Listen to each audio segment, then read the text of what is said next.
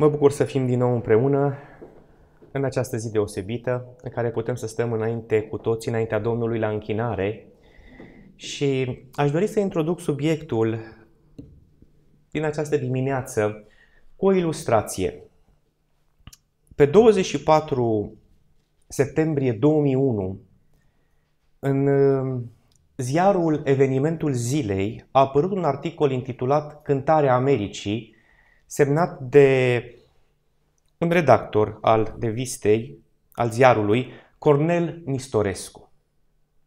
Era scris la câteva săptămâni, după, poate nici chiar săptămâni, da, după evenimentele din 11 septembrie. Vă aduceți aminte căderea turnurilor gemene, atacurile teroriste de atunci. E un articol interesant. Nu mă interesează articolul în sine, cu dacă are dreptate sau nu are dreptate, ci de ce a fost scris articolul. Acest redactor, Cornel Nistorescu, și-a pus o problemă. De unde au avut americanii acel spirit de unitate care a fost văzut și manifestat în întreaga Americă după atacurile din 11 septembrie 2001. Și dă câteva exemple de unitate, strângerea de fonduri, un concert umanitar, modul în care au sărit să ajute și așa mai departe. Și la încheierea acolo pune câteva întrebări, adică de unde au obținut această unitate, ce i-a făcut să aibă această unitate? Pământul acela? Istoria lor galopantă? Puterea economică? Banul? Și fiți atenți acum. Ore întregi am încercat să găsesc un răspuns, fredonând melodii și îngânând propoziții ce riscă să sune a locuri comune. Le-am întors pe toate fețele, dar n-am putut trece de o idee. Numai libertatea poate face asemenea minuni. Ați prins ideea? Deci, în cercetarea lui, ca om care se pregătea să scrie un articol despre evenimentele astea și despre America, a sucit pe toate părțile motivul unității americanilor în fața crizei din 11 septembrie. Și concluzia, după ce a sucit pe toate părțile problema, a fost doar libertatea putea să-i ajute să fie așa. Și aș vrea acum să așezăm împreună, înaintea noastră, pentru studiul care urmează, ideea aceasta a libertății și ce poate face libertatea pentru biserică. Ați prins scopul studiului? Și să vedem dacă într-adevăr libertatea poate să fie ceva benefic pentru biserică. Așadar, studiul nostru se va intitula darul și prețul libertății. Și vă invit să deschidem Scriptura în 1 Corinteni, capitolul 15. 1 Corinteni, capitolul 15. Ne vom uita acolo la versetul 34. Însă eu am să vă citesc din traducerea King James. Deci, 1 Corinteni 15, versetul 34 ne spune așa treziți-vă la neprihănire și nu păcătuiți, fiindcă unii nu cunosc pe Dumnezeu. Spre rușinea voastră o spun. Ne va interesa prima parte a acestui verset. Treziți-vă la neprihănire și nu păcătuiți. Dar am spus că subiectul nostru astăzi va fi libertatea. Deci nu va fi neprihănirea. Atunci de ce am citit acest verset? Aș vrea să-mi spuneți de unde vine libertatea. Fratele a zis, libertatea vine de la Domnul. Și cum e Dumnezeu? Dumnezeu e neprihănit.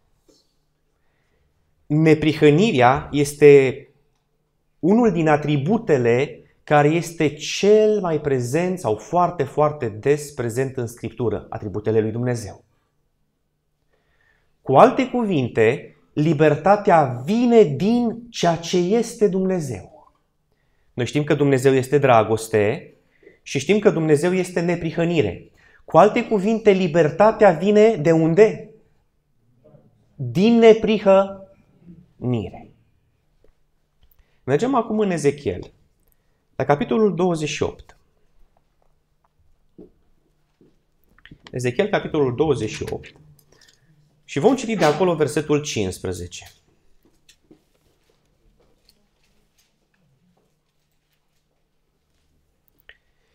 Ai fost fără prihană în căile tale din ziua când ai fost făcut până în ziua când s-a găsit nelegiuirea în tine. Sunt cuvintele pe care Dumnezeu le adresează indirect cui? Lui Lucifer. Ai fost cum? Fără prihană în toate căile tale din ziua când ai fost făcut până când? Până în ziua când s-a găsit nelegiuirea în tine. Spuneți-mi, vă rog, ce s-a întâmplat în ziua când nelegiuirea a fost găsită în Lucifer din punct de vedere al libertății. Universul ceresc a învățat ce înseamnă pierderea libertății. Pentru că o ființă a început să domine conștiința altor ființe. O ființă a început să dea ideile sale, gândurile sale, planurile sale altor ființe. Și o treime din îngerii cerului și-au pierdut libertatea de a gândi, libertatea de a trăi în neprihănire. Ei erau acum cum? Robii satanei. Când? În ziua când s-a găsit nelegiuirea în tine. În momentul acela, el a început să piardă, să fure libertatea fraților săi. Însă nu doar acea treime de îngeri a început să aibă probleme, ci Universul Ceresc a început să, sub, să pună sub semnul întrebării guvernarea lui Dumnezeu, existența lui Dumnezeu, legea lui Dumnezeu, planurile lui Dumnezeu, dragostea Creatorului pentru creatură. Doar așa l-a putut urma acea treime și doar așa a putut porni acest conflict ceresc. Restrângerea libertății de gândire și de acționare este caracteristica fundamentală a răului și a păcatului. Și veți vedea că pe măsură ce ne apropiem de timpul sfârșitului, restrângerea libertății va fi motoul care va spune sau prin care ni se va spune că doar în felul acesta lumea poate fi salvată. Și cu toate acestea, Dumnezeu în încercarea lui de a salva lumea nu restrânge libertatea. De unde știm? De unde știm că Dumnezeu nu restrânge libertatea. Poate că am găsit în Scriptură mai multe versete, dar vreau să mergem în Luca, capitolul 15, acolo unde este redată pilda fiului risipitor. Luca, capitolul 15, vreau să citim de aici versetele 11, 12 și 13. Un om avea doi fii. Cel mai tânăr din ei a zis tatălui său, Tată, dă-mi partea de avere ce mi se cuvine. Și tatăl le-a împărțit averea. Nu după multe zile, fiul cel mai tânăr a strâns totul și a plecat într-o țară depărtată, unde și-a risipit averia, ducând o viață destrăbălată. Spuneți-mi, i-a dat tatăl libertate fiului să facă ce dorește? Și pilda aceasta a fost spusă ca să reprezinte pe cine? Pe Dumnezeu în relație cu omul. Din partea lui Dumnezeu, omul are libertatea absolută să facă orice dorește cu tot ceea ce i s-a încredințat. Cu mântuirea, cu jertfa Domnului Hristos, cu biserica, cu viața lui, cu darurile pe care le-a primit.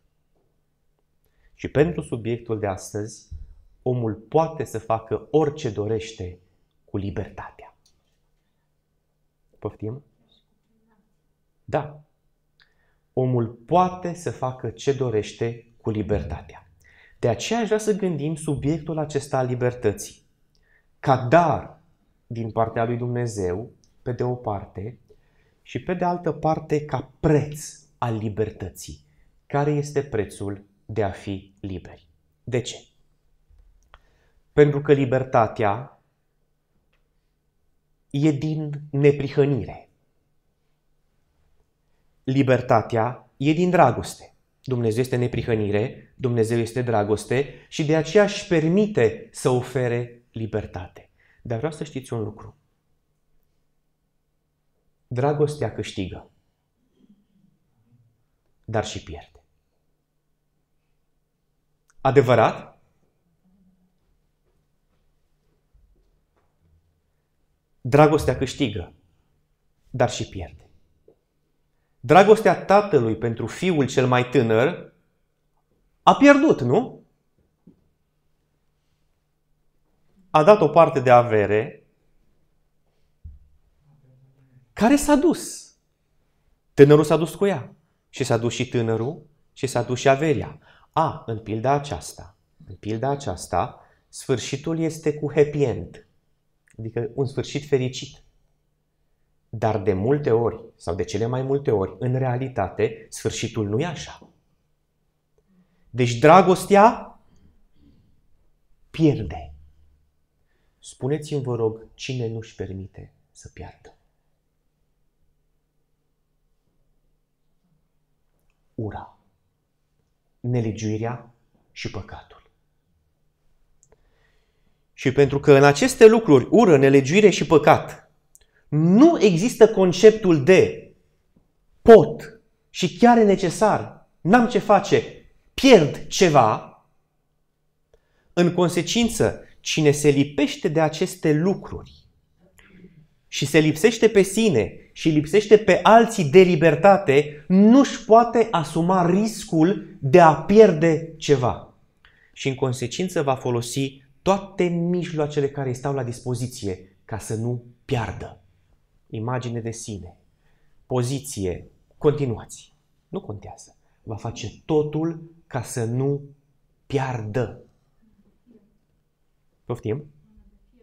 Și va ține totul, da, cu o mână de fier, cu autoritate, cu minciună, cu distorsionarea adevărului, cu manipularea fraților, cu manipularea lumii, pentru că nelegiuirea nu-și permite să piardă. Dragostea, dragostea pierde. Dumnezeu va pierde milioane, poate chiar miliarde, de oameni. Dragostea a pierdut o treime din îngerii cerului. Avem un dar al libertății. Ce facem cu el? Mergem în Ioan la capitolul 8.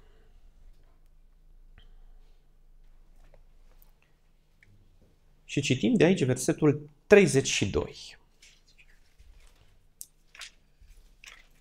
Ioan 8 cu 32 ne spune așa. Vom merge repede trei versete consecutive, da? Ioan 8 cu 32. Veți cunoaște adevărul și adevărul vă va face liberi. Fiți foarte atenți. Cine ne face pe noi liberi? Adică cine îi face pe oameni liberi? Adevărul. Bun. Rămânem în Ioan, mergem la 17, capitolul 17, cu versetul 17. Pentru că am aflat, adevărul ne face liberi. Dar cine este adevărul? Sfințește-i prin adevărul tău. Cine este adevărul? Cuvântul tău este adevărul. Nu ziceți rău ce a zis, doar că urmează acum. Mergem în Ioan 1 cu 14 și citim. Și cuvântul s-a făcut trup și a locuit printre noi plin de har și de adevăr. Adevărul vă face slobozi, cuvântul este adevărul, Isus este cuvântul. Cu alte cuvinte, libertatea noastră vine de unde? De la Isus. Nu își permit să fie liberi și nu își permit să dea libertate altora decât oamenii care îl au pe Isus. Omul care nu-l are pe Isus trebuie să țină toate lucrurile sub control. Sub controlul lui. De ce? Pentru că nu există libertate decât în neprihănire, în Dumnezeu și neprihănirea, dumnezeirea, dragostea, toate ne sunt date prin Hristos. De aceea, dragii mei frați, pentru noi, creștini, libertatea este darul sau unul din darurile cele mai de preț din partea lui Dumnezeu. Pentru că libertatea ne va îngădui să iubim, libertatea ne va îngădui să nu constrângem, libertatea ne va îngădui să fim altruiști, libertatea ne va îngădui să ne umilim. Oamenii care nu sunt liberi nu pot să facă lucrurile acestea. Ei vor rămâne supuși, dar nu lui Dumnezeu. Din păcate, credulitatea oamenilor și a creștinilor, trepădușia oamenilor și a creștinilor, știți ce înseamnă cuvântul trepădușie? Trepăduși?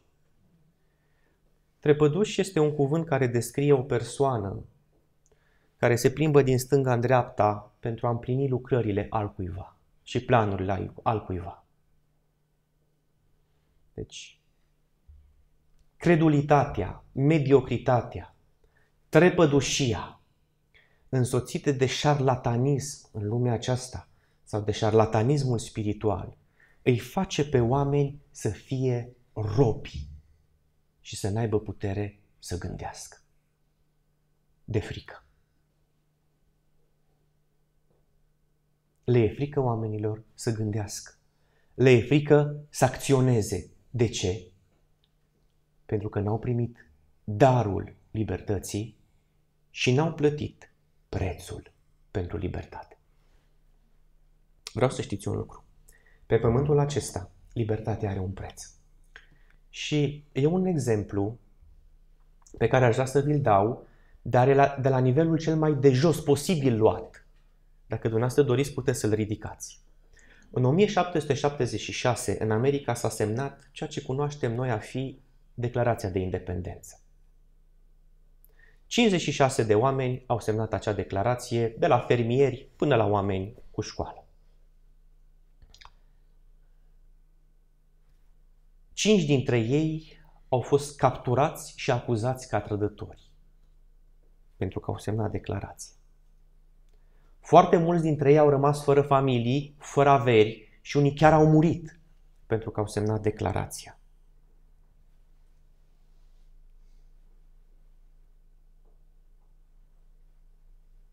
Cincisprezece dintre ei au avut casele jefuite pentru că au semnat declarația.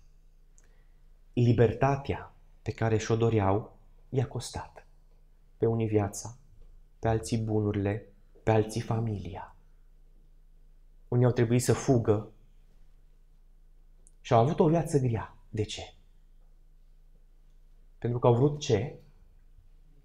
Libertate.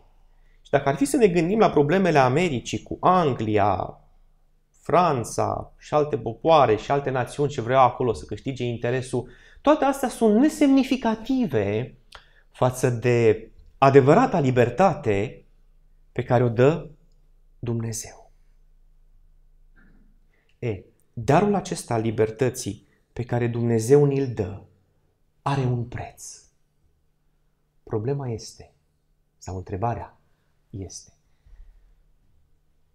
plătesc prețul pentru acest dar?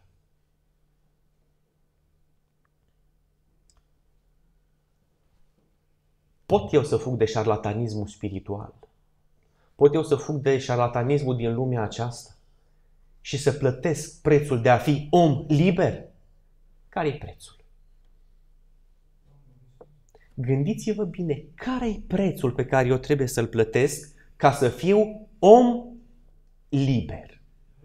Într-o lume în care toată lumea merge cu masa, care e prețul pe care eu îl plătesc dacă nu merg cu masa?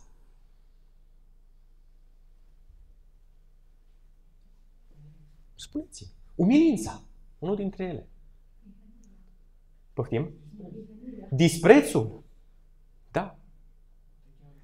Darea la o parte. Pentru că nu mergi cu noi. Nu ești ca noi. Nu faci ce vrem noi.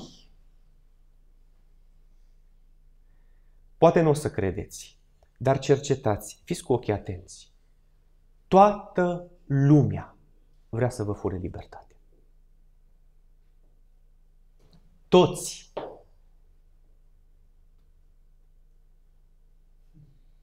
Dar toți oamenii care vor să ne fure libertatea sunt oameni care nu au ei libertate. Și pentru că n-au libertate, constrâng, forțează. În această lume în care omul este lipsit de libertate, în democrație și în creștinism, Dumnezeu vrea să ridice oameni cum? Mulțumesc. Liberi.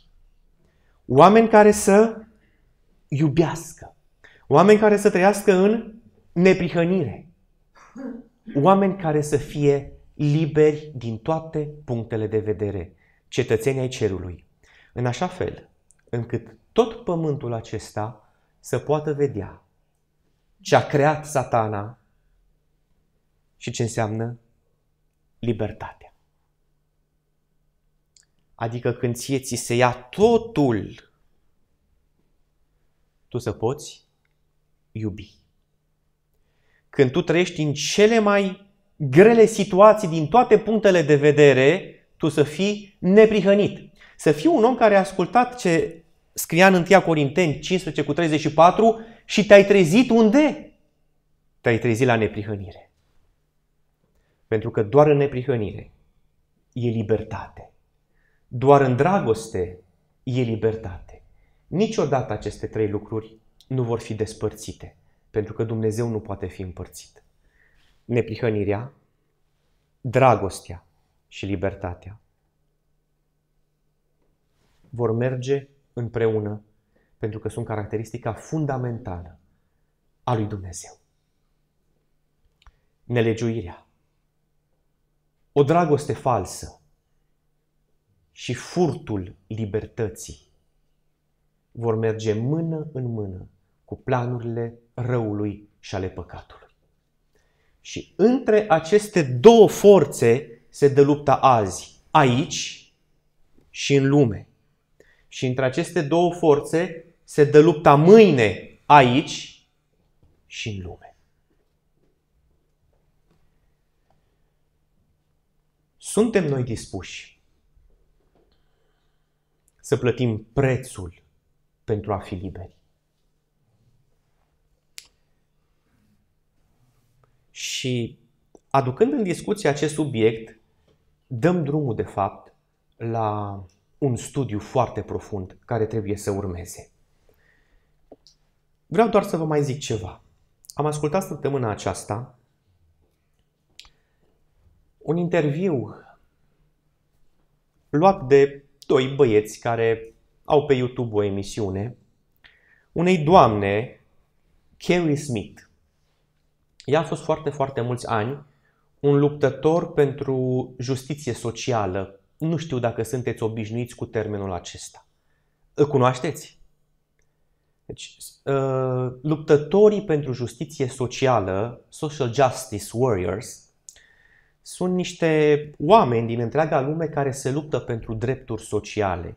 Cu alte cuvinte, în mod special, în mod special, caută peste tot. Deci sunt antrenați să observe cazuri de rasism sau sexism. Pe astea două se bazează în mod special, dar sunt și altele. Și dacă observă că unul s-a uitat un pic, un, un om alb, s-a uitat un pic șchiorâș la un negru, imediat îl poate acuza de, de rasism și sunt dispus să facă totul și să-l termine. Uh, fata aceasta, Kerry Smith, își dă seama că a fost îndoctrinată, că societatea asta în care era uh, luptătorii pentru justiție socială funcționează mai degrabă ca o religie fundamentalistă și a reușit să se rupă. Și în acest video de care vă zic, povestește ruperea ei din acest concept de luptător pentru justiție socială și a zis un lucru foarte, foarte important pe care aș vrea să vi-l citesc. Fiți foarte atenți la ce a zis ea. Poți controla oamenii dacă le poți controla gândurile. Și le poți controla gândurile dacă poți controla limbajul. Adevărat. Cu asta se ocupă psihologia. Spre exemplu, printre alte științe. Poți controla oamenii dacă le controlezi gândurile. Și le poți controla gândurile prin limbaj, prin cuvinte. Cu alte cuvinte, s-ar putea nici să nu fii conștient de ceea ce faci, dar modul în care vorbești, ceea ce spui, cuvintele pe care le folosești și modul în care le definești, s-ar putea să influențeze atât de tare mintea unui om, a unei biserici, încât acel om și acea biserică să-și piardă libertatea.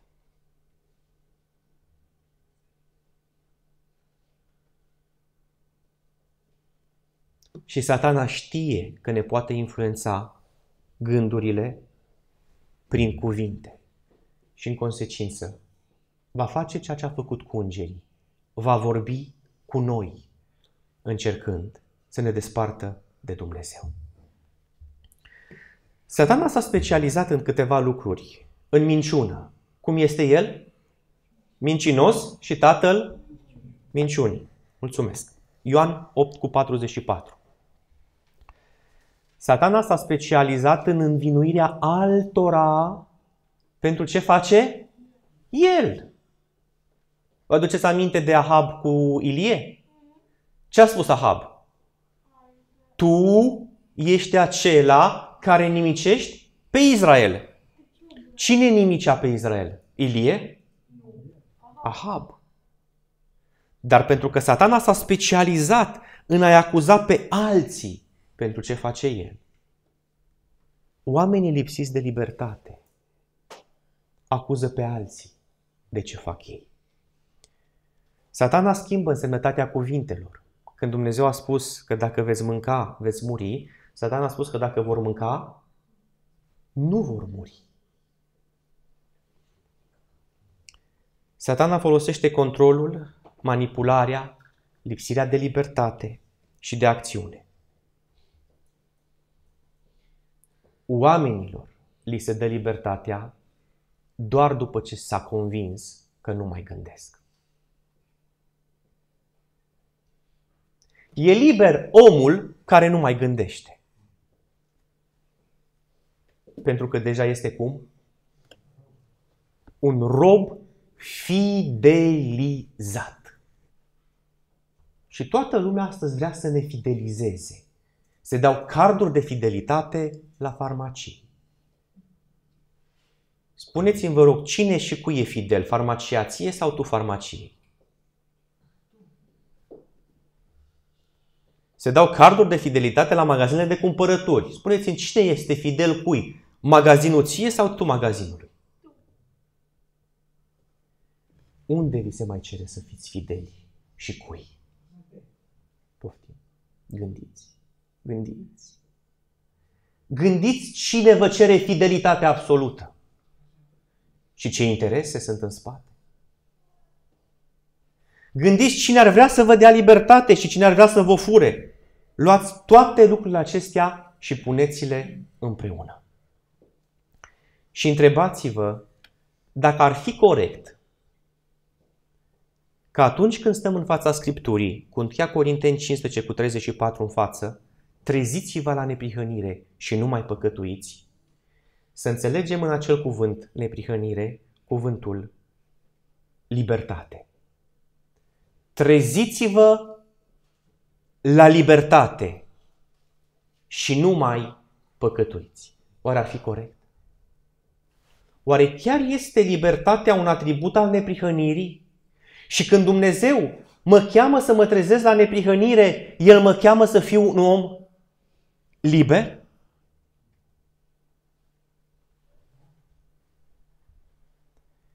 Vedeți?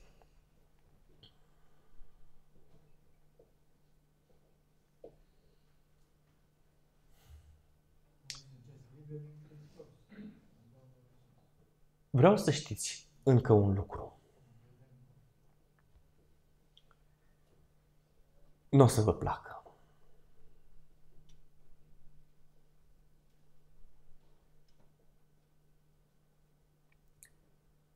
Oamenii liberi sunt oamenii sensibili la critică. Adică o ascultă și se bucură de ea. Fie că e făcută cu intenții bune, fie că e făcută cu intenții rele.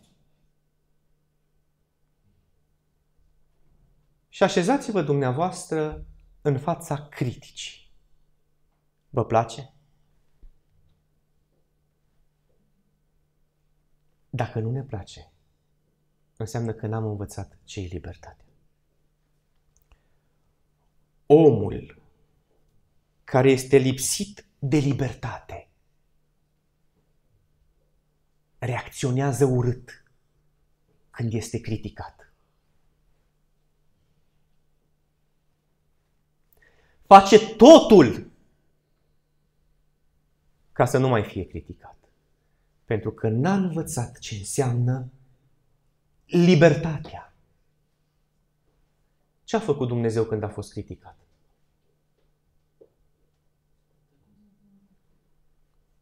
A închis gura cuiva?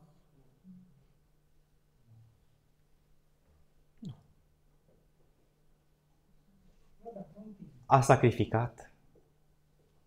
A oferit? S-a dat pe sine.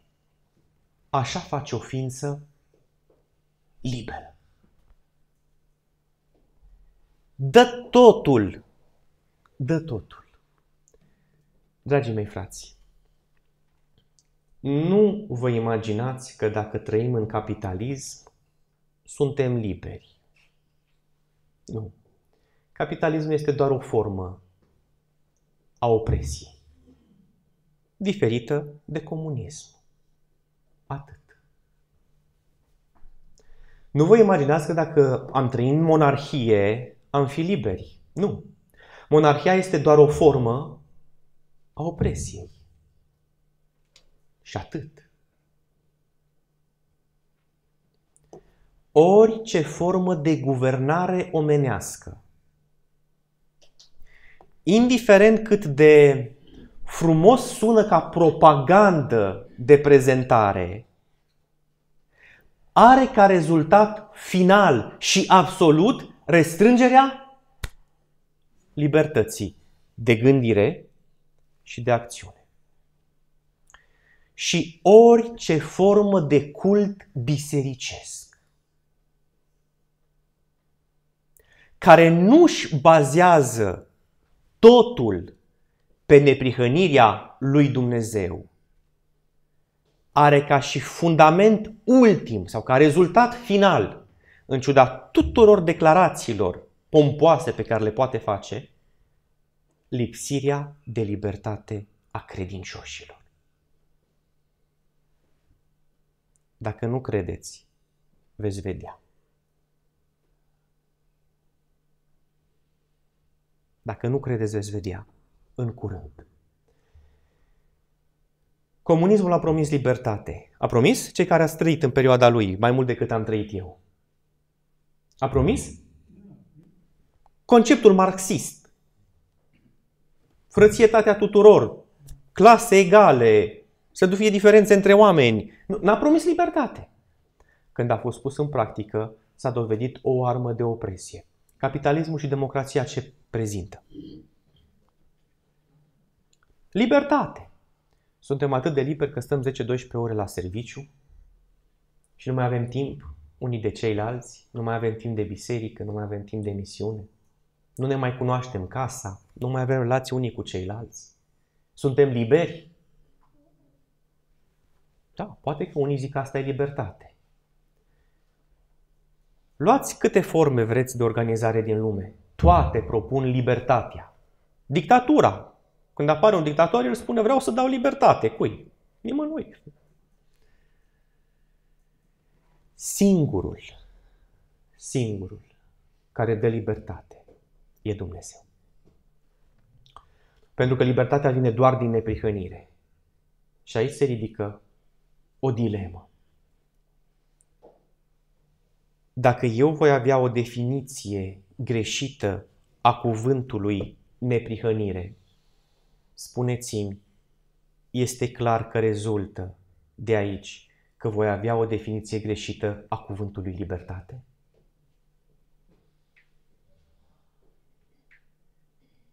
De aceea e foarte important să știu ce este cu adevărat neprihănirea. Neprihănirea prin credință. Pentru ca nu cumva libertatea mea să fie de fapt robie. Stă înaintea noastră, spre exemplu, un studiu din cartea lui Isaia, în care putem vorbi cu gura largă despre evrei, despre apostazia lor, despre greșelile lor, despre lepădarea lui Dumnezeu și așa mai departe. Sau stă înaintea noastră o ocazie în care putem să ne punem noi în locul lor în care să vedem argumentele noastre ca fiind argumentele lor, modul nostru de gândire ca fiind modul lor de gândire, răzrătirea noastră ca fiind răzrătirea lor și aceeași chemare duioasă la pocăință a lui Dumnezeu, făcută nouă, ca aceea făcută lor. Le-a spus Domnul Iisus Hristos iudeilor, veți cunoaște adevărul și adevărul vă va face liberi. Ce au spus evrei? Noi suntem sămânța lui Avram. Și n-am fost niciodată robii nimănui. Păi cum așa? Cine stăpânea asupra lor când Hristos stătea de vorbă cu ei? Romanii. Și înainte de romani, cine stăpâniseră asupra lor? Grecii. Și înainte de greci cine stăpânise asupra lor? Babilonul. Și înainte de Babilon e în cine? Asiria. Și înainte de Asiria cine? Lumea, de fapt, din viața lor. Păcatul. Egiptul, Babilonul, tot ceea ce se oferă lumea. Și Isus spune, adevărat, adevărat vă spun, dacă trăiți în păcat, sunteți robi ai păcatului. Și cu toate acestea, cu toate acestea, oameni care mergeau săptămână în săptămână la templu. Oameni care aveau o spiritualitate și o religiozitate deosebită. Au zis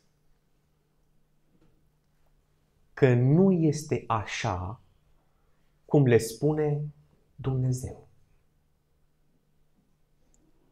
Când Isus le-a spus, cine trăiește în păcat este rob al păcatului, le-a spus Dumnezeu asta.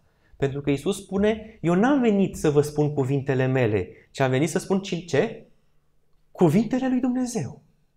Deci Dumnezeu le spunea o realitate, iar ei spuneau, nu este așa. De ce spuneau iudeii asta? Pentru că își pierduseră libertate. Și pierzându-și libertatea, căutau să o piardă și pe altora. Dragii mei frați, Domnul Isus Hristos a murit pentru ca noi să fim liberi.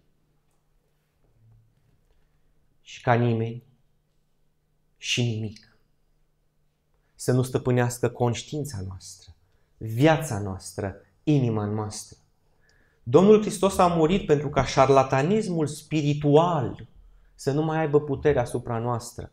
Domnul Hristos a murit pentru ca șarlatanismul lumii cezarului să nu mai aibă stăpânire asupra noastră.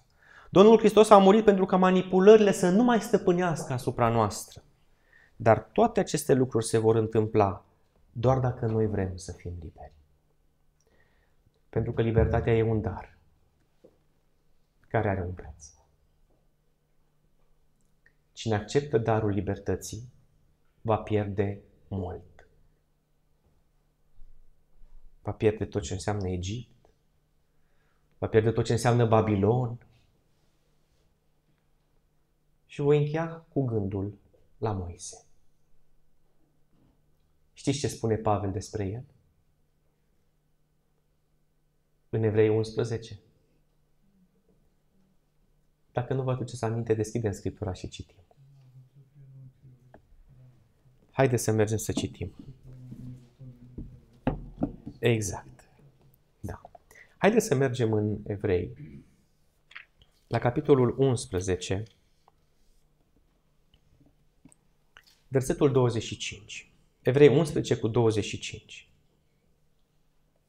Chiar și 24. Prin credință Moise, când s-a făcut mare, n-a vrut să fie numit fiul fiicei lui Faraon, ci a vrut mai bine să sufere împreună cu poporul lui Dumnezeu decât să se bucure de plăcerile de o clipă ale, ale păcatului. Ale Egiptului. Care erau plăcerile de o clipă ale păcatului? Să fii omul numărul unu al Imperiului Egiptean.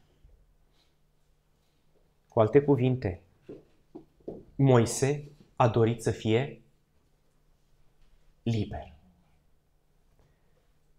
Avea ochii îndreptați unde? Spre răsplătire. Dumnezeu să ne ajute, dragii mei frați să obținem darul acesta al libertății. Darul de a gândi liber, darul de a acționa liber,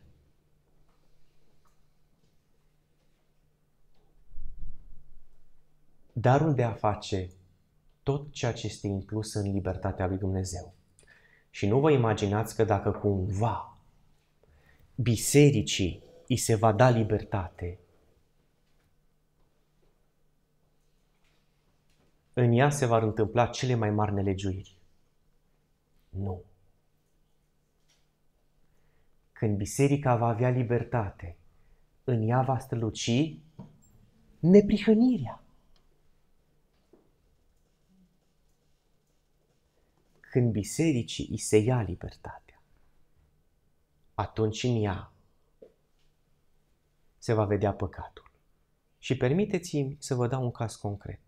Biserica Romano-Catolică oferea ea libertate oamenilor? Oferea? Nu. Și ce s-a văzut în ea? Cele mai rele lucruri posibile. De ce? Pentru că doar din restrângerea libertății se dezvoltă răul. pentru că răul dezvoltă și aduce restrângerea libertății. Libertatea, dragii mei frați, este o caracteristică fundamentală a neprihănirii.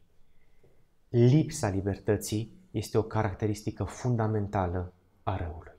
Dumnezeu să ne ajute să fim oameni liberi în Hristos. Amin.